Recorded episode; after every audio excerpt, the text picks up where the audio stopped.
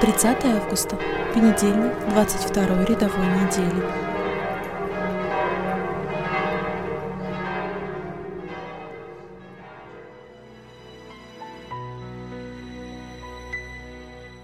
Господь, открой глаза нам, Господь нас пробуди и помоги увидеть самих себя внутри.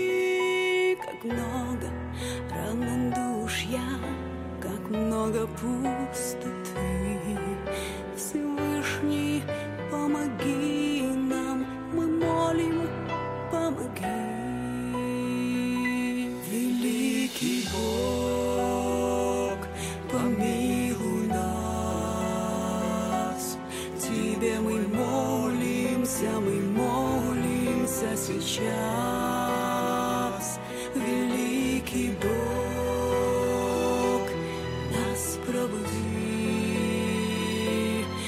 Наши сердца к себе, Владыка, обрати. Чтение Святого Евангелия от Луки. В то время Иисус пришел в Назарет, где был воспитан, и вошел по обыкновению своему в день субботний в синагогу и встал читать. Ему подали книгу пророка Исаии. И он, раскрыв книгу, нашел место, где было написано «Дух Господень на мне, ибо Он помазал меня благовествовать нищим и послал меня исцелять сокрушенных сердцем, проповедовать пленным освобождение, слепым прозрение, отпустить измученных на свободу, проповедовать лето Господне благоприятное.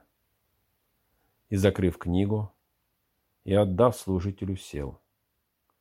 И глаза всех в синагоге были устремлены на него. И он начал говорить им.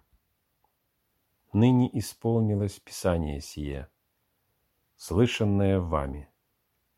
И все засвидетельствовали ему это, и дивились словам благодати, исходившим из уст его, и говорили, «Не Иосифов ли это сын?» Он сказал им, «Конечно, вы скажете мне присловие, врач исцели самого себя, сделай и здесь, в твоем Отечестве, то, что мы слышали было в Капернауме».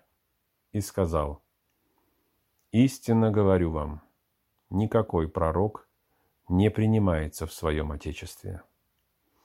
Поистине говорю вам, много вдов было в Израиле в одни Илии, когда заключено было небо на три года и шесть месяцев, так что сделался большой голод по всей земле. И ни к одной из них не был послан Илья, а только ко вдове в Сарепту Сидонскую.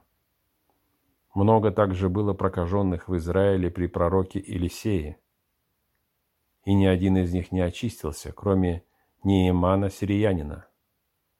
Услышав это, все в синагоге исполнились ярости, и, встав, выгнали его вон из города и повели на вершину горы, на которой город их был построен, чтобы свергнуть его. Но он, пройдя посреди них, удалился.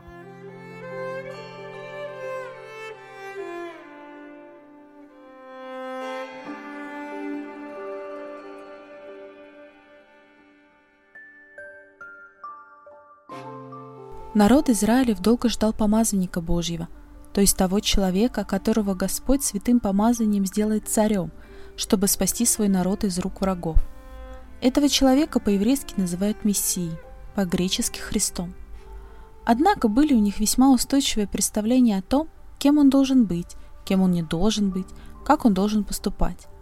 Например, многие считали, что никто не будет знать, откуда Мессия взялся, где он родился и кто его родители.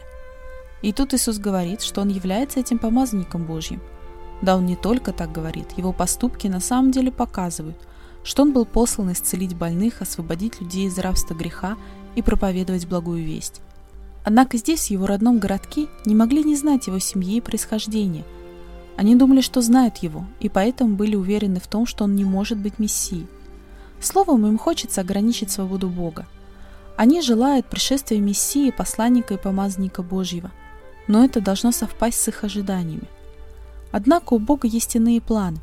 Бог не хочет укрыть обыкновенного человека, царя, как все другие, военного вождя, какими-то тайнами и какой-то божественной аурой.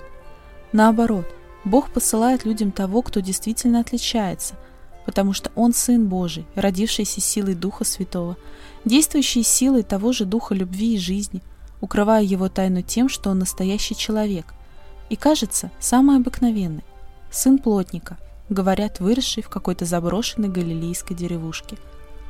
Может быть, для нас это является уроком. Мы часто ожидаем от Бога чего-то особенного, неслыханного, но Бог, скорее всего, хочет действовать в обыденной человеческой жизни, в нашем быту, каждый день. Там стоит и ожидать Его. Если мы ожидаем, чтобы Он появился вне нашей жизни, выше ее, то упускаем то чудо, в котором Он нам показывает самого себя, нашу жизнь со всем тем, что в ней есть. Он нам родной, как жителям Назарета. Не дай нам Бог проигнорировать Его.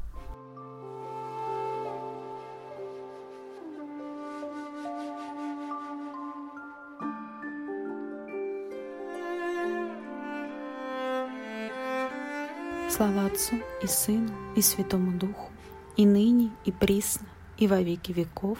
Аминь.